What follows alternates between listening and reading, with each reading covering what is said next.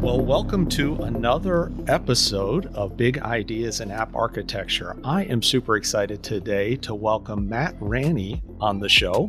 Matt is a, what should I say, principal engineer? What's the official title? Principal engineer at, at DoorDash? That that is my current title, yes. That is your current title. So I um you know, I'd love to get this thing kicked off by just learning a little bit more about you. I, I, like to start episodes this way just because I think everybody has such a unique and interesting story to tell. And I had the opportunity, and lead to, to meet with you beforehand, but kind of take a look through your LinkedIn profile. And you have done some really interesting and exciting things. So maybe we just kind of start with kind of what you've been, you know, what you're up to now, but maybe we'll spend a little time kind of getting to know you about, uh, you know, where you, where you were before uh, being at DoorDash? Well, way way back when I uh, you know worked uh, on um, in like the ISP business, like doing you know uh, internet routing. Uh, back when the internet was much much smaller, and really got exposed to a, a bunch of cool stuff uh, about like you know the the way things really work behind the scenes, and um, that that um, that kind of shaped the the way that I kind of went about the rest of uh, the rest of the things that I worked on is is you know see, seeing the the internet like become a real thing and working behind the scenes on it uh, was was pretty cool. And you know so I, I did a bunch of uh, a bunch of related things for a while mo- mostly trying to measure or visualize or or or do analytics on helping people understand what their networks were doing. Um, so did that for a while, and then um, had an opportunity to work on a, a, pretty interesting application of networking technology, which was making voice over IP work um, in Iraq. And so this is I know that's kind of like out of out of left field a bit, but that's just sort of the the the way you know the the way life works sometimes is uh, I, I got that opportunity, and it turned out uh, it's a super interesting problem. It's really really hard to um, you know we're we're using these uh, these satellite internet, you know, like uh, ge- geostationary satellite satellite internet high latency. Everyone says, "Oh, you can't do voice on that," but it turns out you can. It just means there will be quite a lot of latency. Everyone said you couldn't do it, and um, I was like, "I bet you can do it," and it turns out you can. And so, uh, so I did that for a while, and in the process of, of, of working on that problem, um, we, you know, the, uh, the, the co-founder of this company that, that I had done, done this work for, um, we, we got together and we thought we would try to do a, a sort of consumer version of this now that, um, you know, mobile phones were getting more powerful. And so I started a company with him called Voxer, which was kind of a, a continuation of that same idea. And when was, was like, this? So this was this was in the early 2000s, was it? Yeah, yeah, about then. I'm I'm bad with dates, unfortunately. I, I always had to like look it up. Um, yeah, 2007 ish, I think. If yeah. I, if I look at your profile, okay, that makes sense. Anyway, we, we started before the first iPhone came out, and so we were trying to make this work on on pre iPhone devices, and it uh, that was not very easy. pre iPhone devices were uh, were not so good. So, um, but anyway, it was that was a, a very interesting, uh, very interesting thing to work on. Um, try, trying to make li- live voice work over on very low powered, you know, by modern standards, very low powered devices, very slow and unreliable uh, mobile data, and so, but we did. You know, we we we made it work as as as well as you could could make it work and um, got got sort sort of popular. But that was that was uh, I, wor- I worked on that for for quite a few years. It, it, took a long time before we actually had something that was useful. And um, but yeah, that that was that was a that was a really cool um, cool thing that I worked on. And but you know, after a while, that that company kind of not, neither succeeded nor failed, and uh, you know, li- living in the SF Bay Area is very expensive and so um, needed needed to move on and go do something else. And um, so I went, to go work at Uber, and there I worked on on the you know, back end infra and you know s- scaling things. And it's a, an interesting thing that I had run into at uh, working at Voxer was um, we had not a lot of money. but we had a lot of users. So we were really good at giving stuff away for free, which is like the business model of you know lots of lots of startups. Um, just give stuff away for free. We were really good at giving stuff away for free. Yeah, that's it's a talent. Yeah, I mean, you, uh, some people, uh, yeah, the, the better you are at it, the the more uh, the, the the the more free stuff people uh, expect to always be free. Um, but anyway, uh, the, it, it, you know, we, there was an interesting uh, kind of dynamic that we had, which is we didn't have very many employees. You know, like places like like Uber and you know DoorDash or whatever. You know, thousands of thousands of engineers. You know, you go to like your your, your Facebooks and your Googles, and you know, tens of thousands of engineers.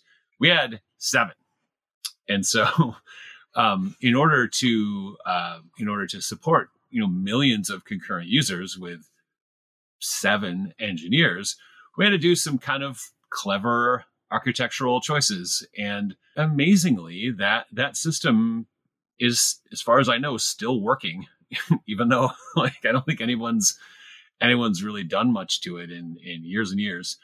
Um, but yeah, that that was that was kind of um, that that was uh, you know le- learned a lot about like how, how to how you can do some big scale stuff with with not a big engineering team.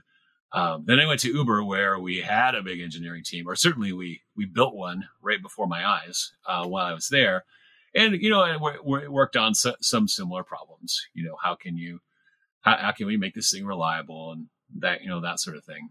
Um, then I got an opportunity while I was there when Uber uh, started to build a self driving car program. Um, I had actually worked on the, a self driving car for the DARPA challenge uh, with some other friends in the Bay Area. And we, you know, made one out of a, you know, old car we bought on Craigslist and borrowed some early lidars and made a made a I, I see a consistent theme here like kind of making a lot uh, with very little seems to be kind of flowing through the uh, the story here yeah yeah yeah well anyway so then um, you know U- uber had started this program and i uh, just kept asking uh, persistently asking until eventually they were like ah, i guess you don't have a degree in robotics but you do seem you do seem to know uh, know a little bit, and uh, fine. So um, so I started working uh, on on self driving, which is yet another super interesting, different problem. Um, and and there I was working on uh, you know building a simulator to kind of validate the um, uh, you know validate the autonomy software. In case you don't know, it, these cars are very very expensive. You know, uh, the the the prototype versions of them are you know, they don't have very many of them and they, they, they cost a lot. So if you want to test your software, you probably don't want to test it on a vehicle, even on a closed course or whatever. It's just way too slow, right? You want to test it in CI, right? like in some kind of sure non-car environment. So anyway, we built a simulator that was like a video game that the cars would like drive around in. Yep. So did did that for a while, and um, that was um, that that autonomy problem is a real tough one. Um, and so, and then um, I had an opportunity then to to go work with some of my uh, my former uh, Uber colleagues uh, who had gone to DoorDash, and so I've been there for for a couple years now, and I'm working on on similar kind of like back end things and just like in general how can we scale an engineering team? Like get like not have everyone be blocked all the time basically. What kind of like abstractions or interfaces or systems can we build so that we can harness the the you know the full power of this mighty engineering team yeah so uh, there's so much so much i want to unpack there so thank first of all thank you for for kind of explaining your history and and it was uh certainly a fascinating one i i think uh, one of the things I, I, would love to explore a little bit because it's top of mind for us right now is is just what you ended on, which is this idea of you know properly scaling engineering teams. Um, yeah. You know, because I think one of the things that you called out, and I don't want to put you on the spot here because uh, I'm, I'm sure your current employer, you know, may end up listening. But you know, I, th- I think one of the things that certainly I have felt recently is, um, you know an appreciation maybe even a longing for times when things were smaller you know there were there were less people you had you had more control and you've now seen it really from i think both extremes where you know you're starting a company you get to have like all the control um you know up to working with obviously these these very large global companies where there's now hundreds or thousands. I mean can we talk a little bit just about you know, a I think I'd love to understand a little bit about kind of what DoorDash's philosophy is in general, but you know, maybe more specifically, what's your philosophy about scaling teams? And then, you know, it, it, I, I guess uh, not wanting to put you on the spot, like which, you know, if if maybe not the answer is you know which do you prefer, or the question is which you prefer, but you know, what are the, the pros and cons maybe of, of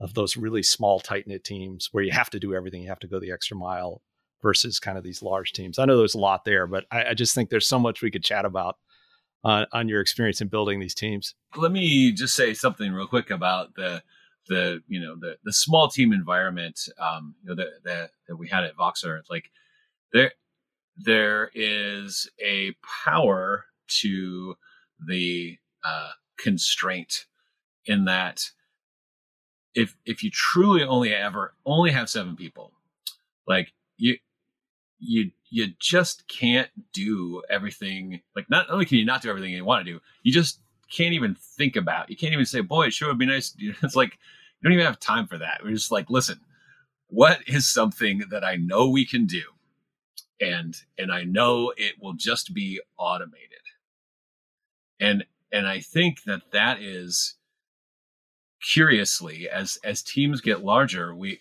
you end up to having like lots more manual steps just because it just sort of I don't know, it sort of seems like that's responsible or, or you can't think of any other way to do it.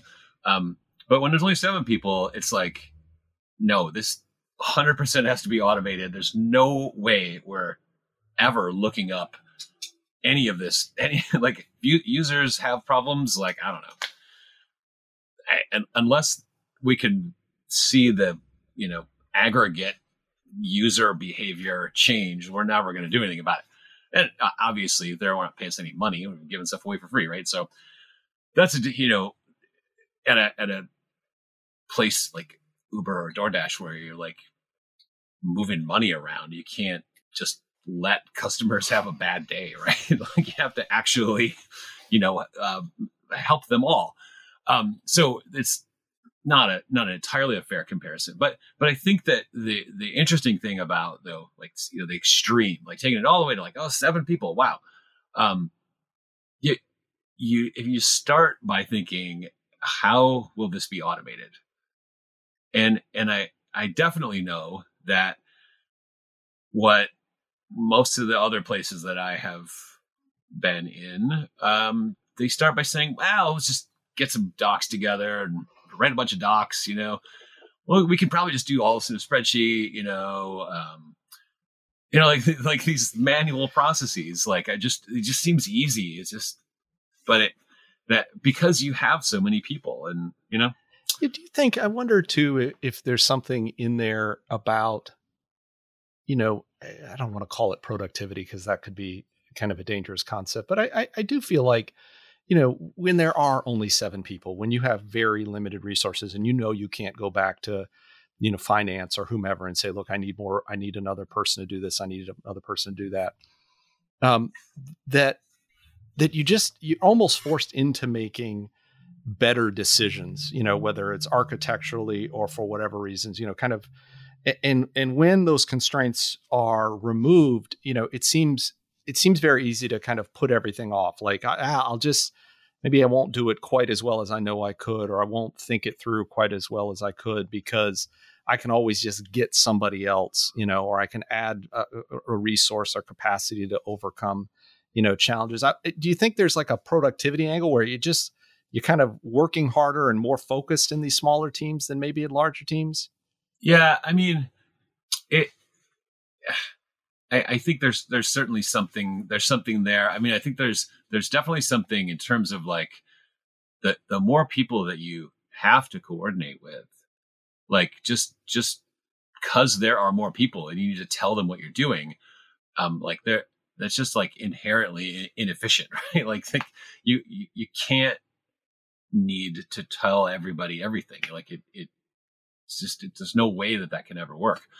Um, yeah, I, I, I mean, so I guess I, I should I should be I should be really really clear that um, that just because we pulled this off with seven people, um, I, I bet you we upset a lot of our users because like we just couldn't you know fix problems you know um, and and I also know that the number of product features that we had was much smaller than like a like a DoorDash right? Like DoorDash has vast complexity in all of the different ways in which it can work and all the different humans that are involved uh, you know it, it, as part of the way that the system works. It's just way way way more complicated.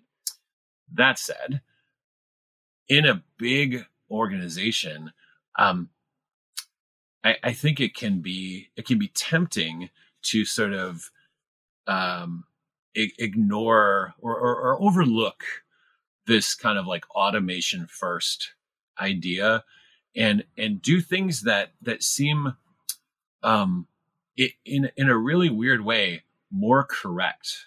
Like people will say oh yes it's it's more correct if we you know adopt this you know design pattern that i read about or or you know like like do do some you know some something in the name of, of of correctness because you know we have the engineering resources to do it right. And i think curiously uh, a lot of times that those those so-called correct solutions end up being just more expensive and harder for everyone to work with. Um, they they they end up doing you know end up having in many ways like the opposite um, uh, effect uh, uh, of of like sort of scaling and flexibility. And I mean, it's it it, it is a it is a weird paradox um, that that you fall into. Out of curiosity, do you have a technology or a pattern that comes to mind when you're saying this that that you could share? Because something came to mind to me, but I, I, am not yeah. sure we're talking about the same thing. And I sure, sure, sure. I mean, it, it, it, actually, I mean, I'm meaning it in a in a in a fairly general in a fairly general way. But but it just to as as two examples of just how general this is. Um, uh, here's one, which is a lot of folks will say, "Oh, you know, it's um, uh, it's super important that we have uh, this exact number of test coverage." They'll like, "Oh, this is best practice. We got to get to 80 I don't, I don't know some number, right? Some like, number, right? Some number of of unit test coverage. But um, somehow, even with that, we still ship bugs. Like we still ship bugs. The thing still like it still crashes. But but how is that possible? Well, it's possible because unit tests are are very very narrowly focused in a distributed system, which nearly everyone is building these days. Um, ends up actually not being as useful as you know integration or functional tests or you know whatever you want to call like putting all the pieces together and like running it, like r- running the whole thing end to end. I mean, it's it's somewhat counterintuitive in, in a way because like people have been told unit test coverage is the way professional software engineers do things. And even now, I'm I am afraid what, of what people are going to say when they hear me say that. Am, am I am I implying that unit tests are bad?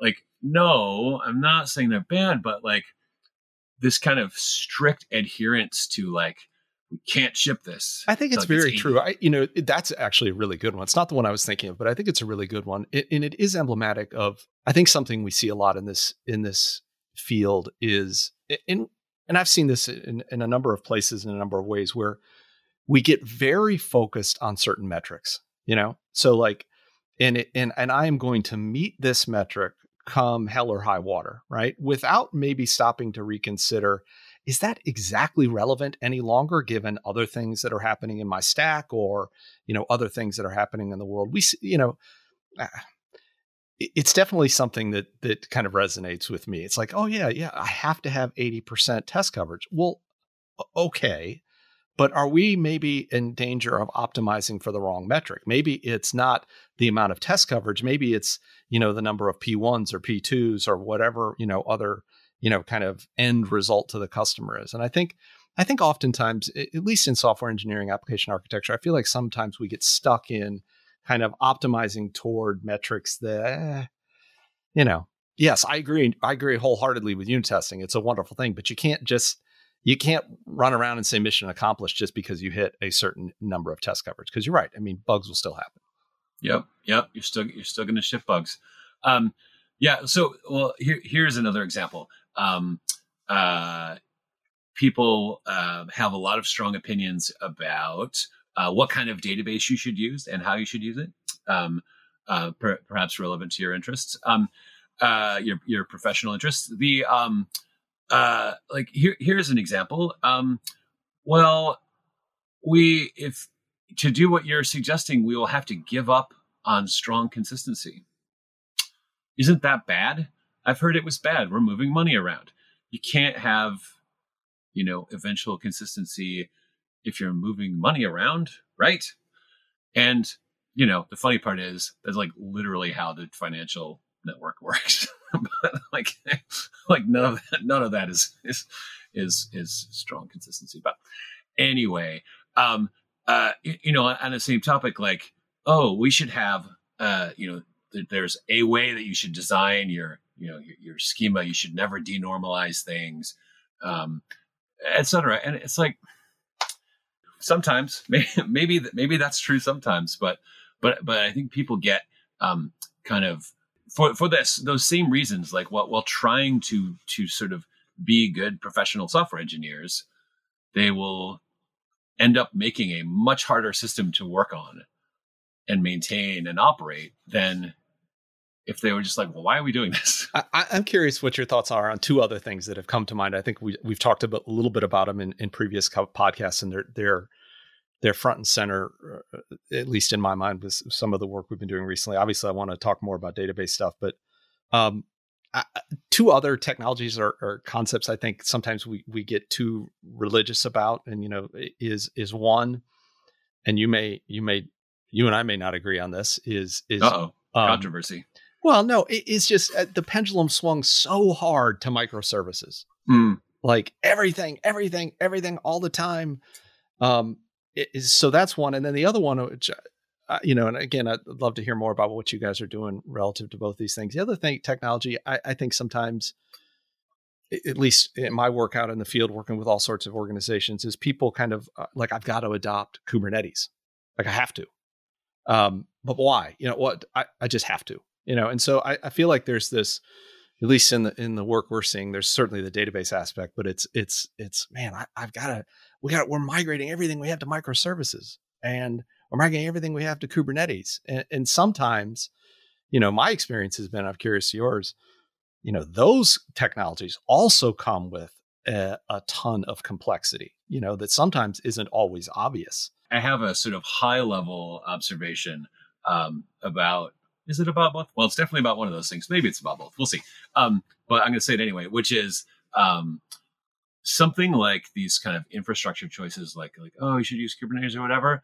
Um, the the fact that so many people know what Kubernetes even is um, is kind of surprising to me because I, I feel like at this point it should be so low in the stack that people uh, interact with. Like I, I don't know why we would expose most people to Kubernetes.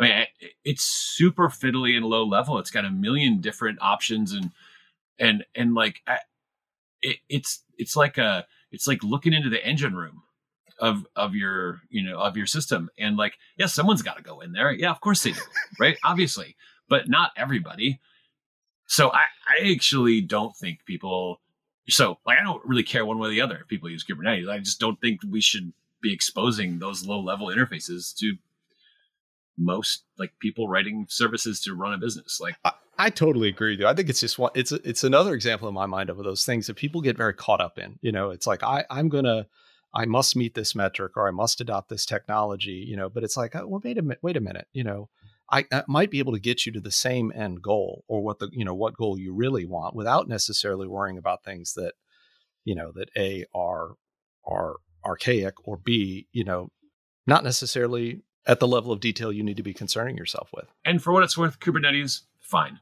I, I got nothing against it. I just think that like it is a natural progression. We should all be trying to automate ourselves out of a job and move up the stack. And it's like, you know, we used to like fiddle around in data centers and I'd spend all this time in these deeply air conditioned rooms, racking and stacking and being very proud of like, you know, very tidy cable management. You know, it's like I it has been a long time since I've been in a data center. And I, it just, you know, Kubernetes is like that, I think. It's like you, you did you didn't used to send a lot of people to the data center. It used to be like one or two people that you you know even had the access card or whatever. But like I think that applies to you know to to this as well. I just I think that should just be abstracted away. But but I, w- I want to talk about your other the other topic you mentioned, which is like which is microservices, and like why do people do it, and is is it good or not? So I've I've given quite a few talks about about this topic. So I have I have any number of opinions. Um, could could go on and on, but but I think the the really interesting thing to get really clear about before you do it is why. So like maybe if you like most people start out with some kind of a, a monolith, you know, whether it's a you know Rails or Django or or you know whatever they they've got something that like got their service going and now it's getting hard so it's cool to say like oh we should do this services but like to do it without knowing exactly why you want that. I because i think i think people just sort of assume that it's like all good because uh, they see the bad. They're like oh this is getting really hard to work. We're all stepping on each other. And like yeah you probably are. Like it's it's kind of hard as without really good build and release tooling you know mer- merge queues you know clever clever analysis about like the way the modules are laid out to like know whether one change can affect another change and stuff like that you can still do it like people do do it but like it doesn't happen without work so so I, I totally get that people run into friction when with monolith and go, hey, microservices, here, let's go. And it's like super fun at first. But the the main thing that that I think that, that I, I wish everyone would would fully internalize is that you're adding a, a new dimension of partial failure, and those are very hard to test for. I, I think if we would just get a handle on that, kind of the rest of the problems would would sort of go away. Like if we had a really good strategy for partial failure or just understanding, oh, wait, you mean sometimes this won't work? Like, hmm, I don't know. Is that good? that might be bad. It's like, well, what are you supposed to do? You know, you know. So Netflix has talked a lot about like, oh, we are we got fallbacks and you know, we can do a degraded experience and, you know, that's cool. And I think in many cases, depending on what the product is and what the service is, and there's obvious things you could do for fallbacks. But like, what like what are you supposed to do at DoorDash when you used to like check out and it's like you got a degraded experience like we didn't quite check out you know you didn't quite get your food but you know we'll like show you a picture of it or something and you can imagine what it would be like. We'll give you someone else's food. Right. Obviously not, right? Like we actually have to give you your food. Um, so so it doesn't always make sense. And and just re- reasoning about that, like partial failure or like degraded modes of operating and how to validate that it's doing the correct thing in these partial failure cases, I it, it's that that is the hard part. Yeah I, I, think i think that's it's very true not only for microservices but you know i think mm, you know large distributed systems in general i mean they, they are wonderfully complex and solve some really interesting and important things. But I, I think my my thinking on all of it is you just have to be aware that there is this like you know hidden complexity you know whether it's eh, eh, for exactly the reasons you described or other things you know and sometimes these panaceas i think that we create for ourselves don't always turn out that way. Like you said, you know, it's maybe the, the early period, the honeymoon period looks great. But like the farther you get into this, when things start to go uh, bump in the night or bump in the day, is, is I remember Sean saying once on a webinar, um, a former colleague of yours. You know, it's like um, that's when when things get really scary. And these and and the more complex the underlying system, the harder it is, I think, to to figure out exactly, you know, what went wrong. Oh, you know, there's one, one more thing I wanted to say about yeah. that, which is that I I think that it is possible to to do the kind of testing that we need to do for microservice architectures, but for for whatever reason, like it's kind of doesn't like people don't do it, or if they do do it, they don't talk about it. So I'm pretty sure it's the first one. I'm pretty sure that they just kind of wait for it to fail. And you know, people talk about like, oh, chaos testing. Oh, let's just break stuff and see what happens. But like breaking stuff to see what happens, like tells you what, may, like maybe you understand why it happened, maybe, but without understanding what it should do when that thing breaks, it it ends up.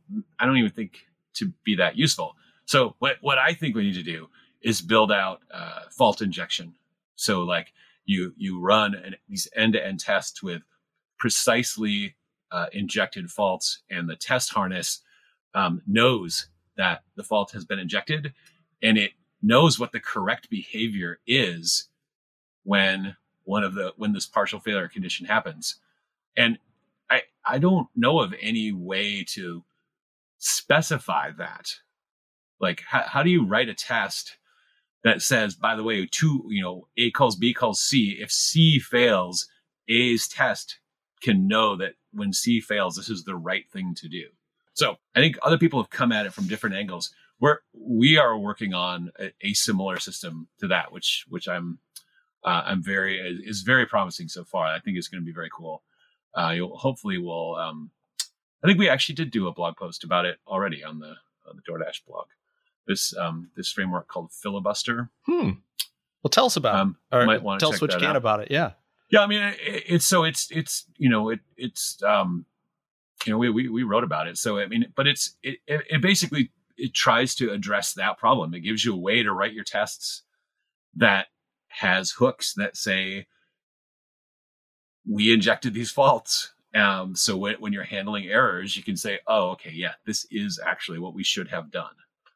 Um, but it, you know, it, it basically, it intercepts the RPCs with a, you know, some, some, some clever magic like the same way that OpenTelemetry and other kind of similar, similar systems work, um, where you can kind of transparently interpose on your, on your network calls and, uh, break them, you know, but, but in a precise way.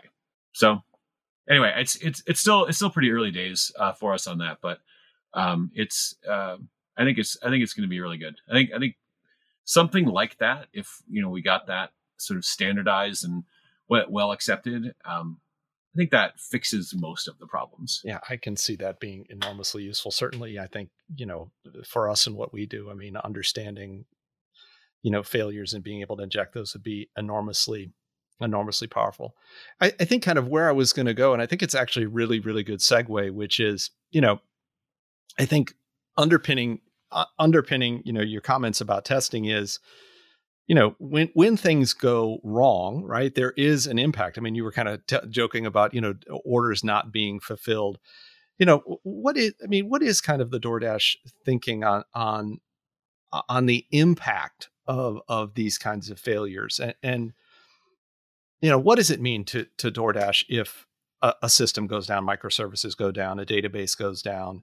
You know, how do you all think about that? How are you working to resolve that? What's the impact of those things? I just think that's that's such a fascinating company because as we've seen over the last couple years with COVID and like, you know, DoorDash's popularity, I think, has just has gone through the roof to tons and tons of uh, of usage. I mean, how, how do you guys think about it? What are, what are the impact when thing things don't work? Yeah, I mean, well, like I said, they, it's it's really hard. Like par- partial failure is complete failure for a lot of stuff that we do. And, you know, we, we have a lot of services and a lot of them have to be up.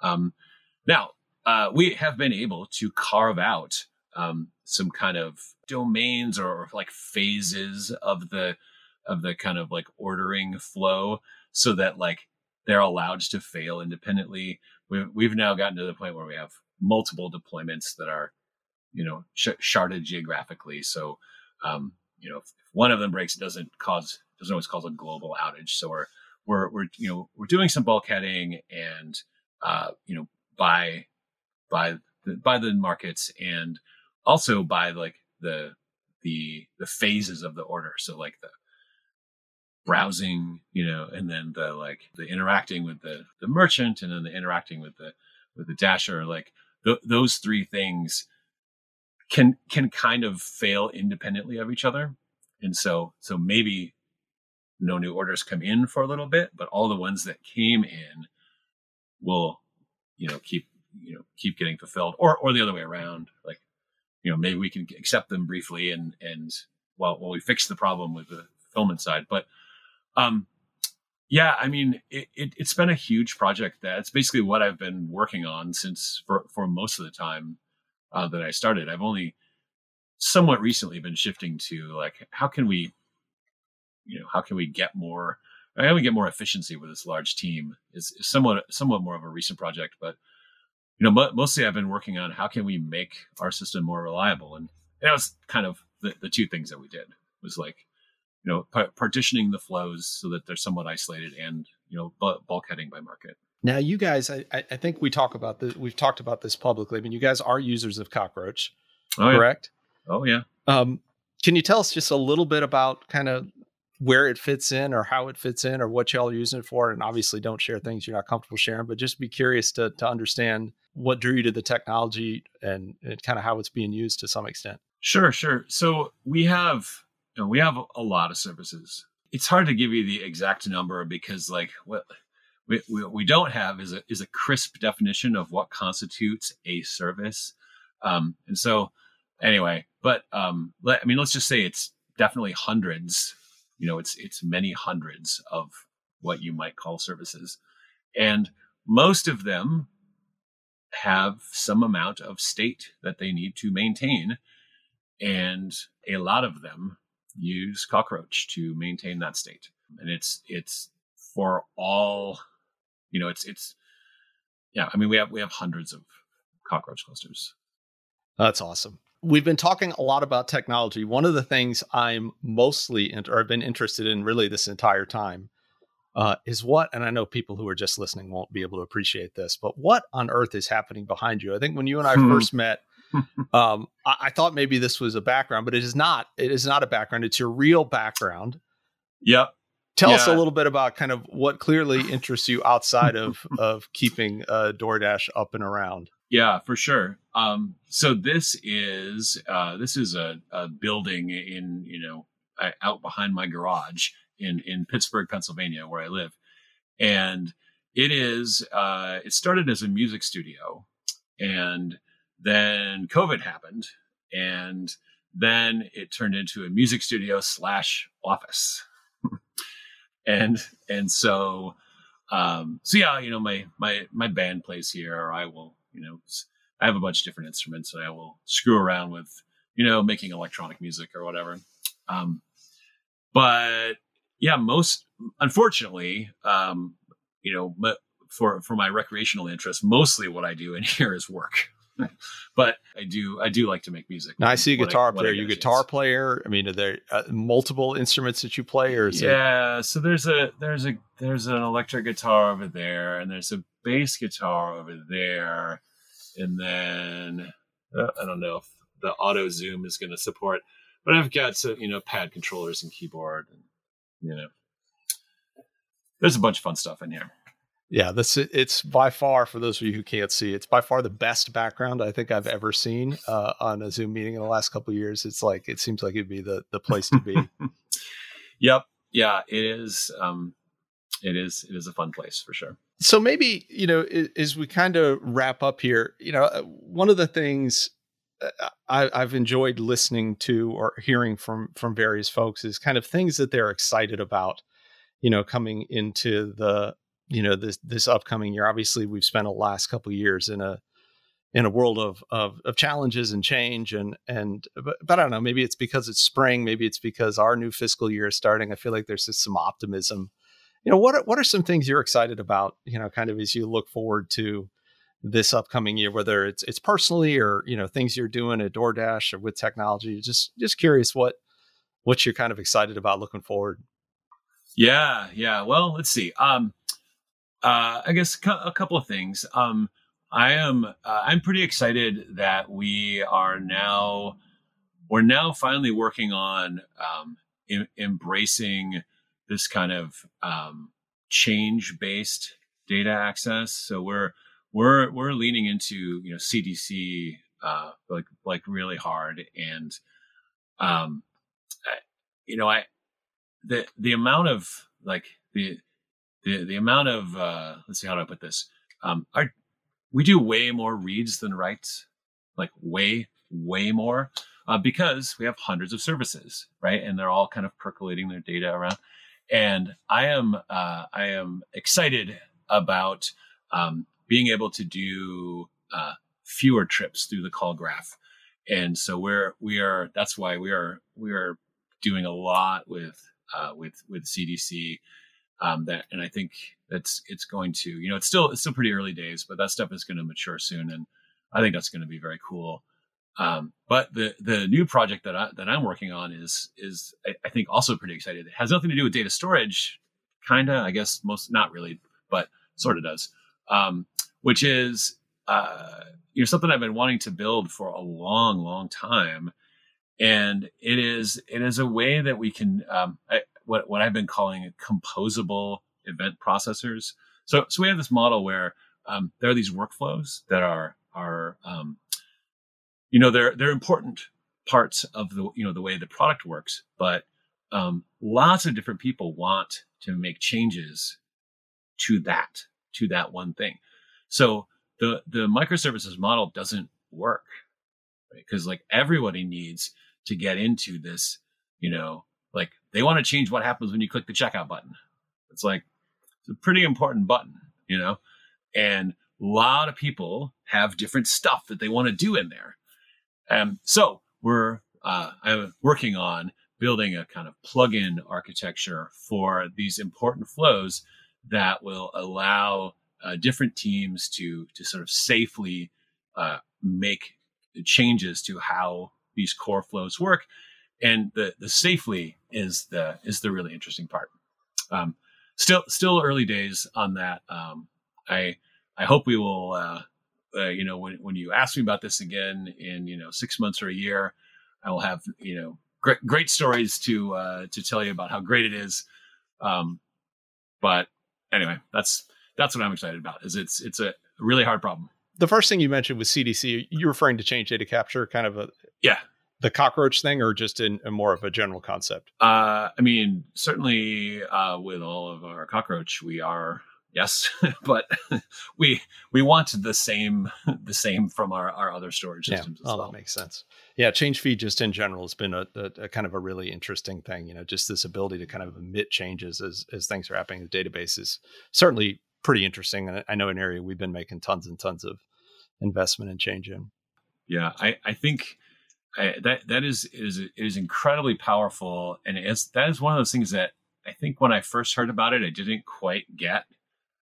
Like why why like what, what is what the is big deal thing? with that? I was like well yeah okay fine. You can you know send you know your make your data warehouse get updated more efficiently. But like building like let, letting other people kind of build projections of your data i think is the is the really interesting thing. It, has been fascinating, certainly from my perspective, just talking about uh, and, working with a bunch of external customers. It's starting to be kind of the underpinning of a lot of really neat things, and I think as a result, you know, we're certainly, like I said, investing a lot of time and energy and just making sure that it can.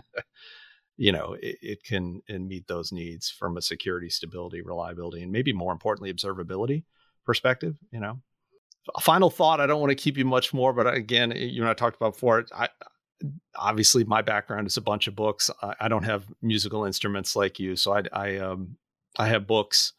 Uh, anything you're reading that you like to read that's that you'd recommend to people, you know, about technology or otherwise?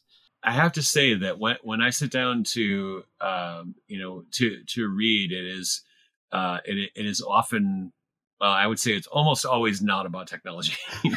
um, but but I do I, I, do like to to um, to watch a lot of um, I, I watch a lot of like conference videos, you know, like talks people have given at other conferences and stuff like that.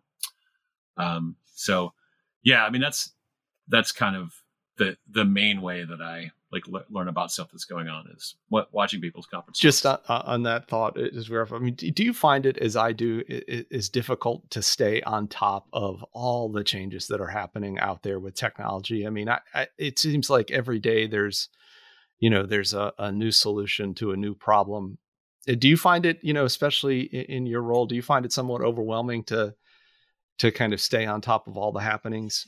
Yeah, I, mean, I guess I feel like I used to, but I've sort of I've sort of made peace with it uh, because I think it's important that you do that. Yeah. Yeah. Well, I think working at a bigger company, you basically have to because you while while you can do while some things if you you know all agree that you're going to go do, you can do amazing things with vast engineering resources. But if you ever want to change your mind, like it is actually uh, kind of hard. And so, so you just kind of have to be okay saying, well, this is what we're going to be doing for the next, you know, year or two. And I mean, I don't know, maybe there's some cooler way to do it, but we're not going to do it because it's just too hard to switch at this point. you know, maybe, maybe we'll think about it again in a couple years. I mean, it, it, it sounds maybe sad if you're coming from a startup world, but in in a way, it's it's freeing because you're just like, just like this is what we're doing. We're doing this now. No, listen, I, I, think that's that's the the reality of, of the world today, and I think it's you know certainly true on our end. You know, being a, a storage provider, an OLTP database. I mean, those are not probably changes people want to be making a whole heck of a lot of times in their career, and so um, you know it is it is both freeing and, and sometimes challenging to be to be in that space. Matt, I really, really enjoyed uh, this chat with you, getting to know you, getting to know your background and history. You've done some uh, amazing things. We could have probably spent hours, and we may have you back to talk talk more. But we certainly could have spent even longer today talking about all the interesting work that you've done. So, really, really appreciate your time here today. Thank you very much for being on the episode. Great, you're you're welcome. Ha- happy to do it. Yeah, thanks for having me.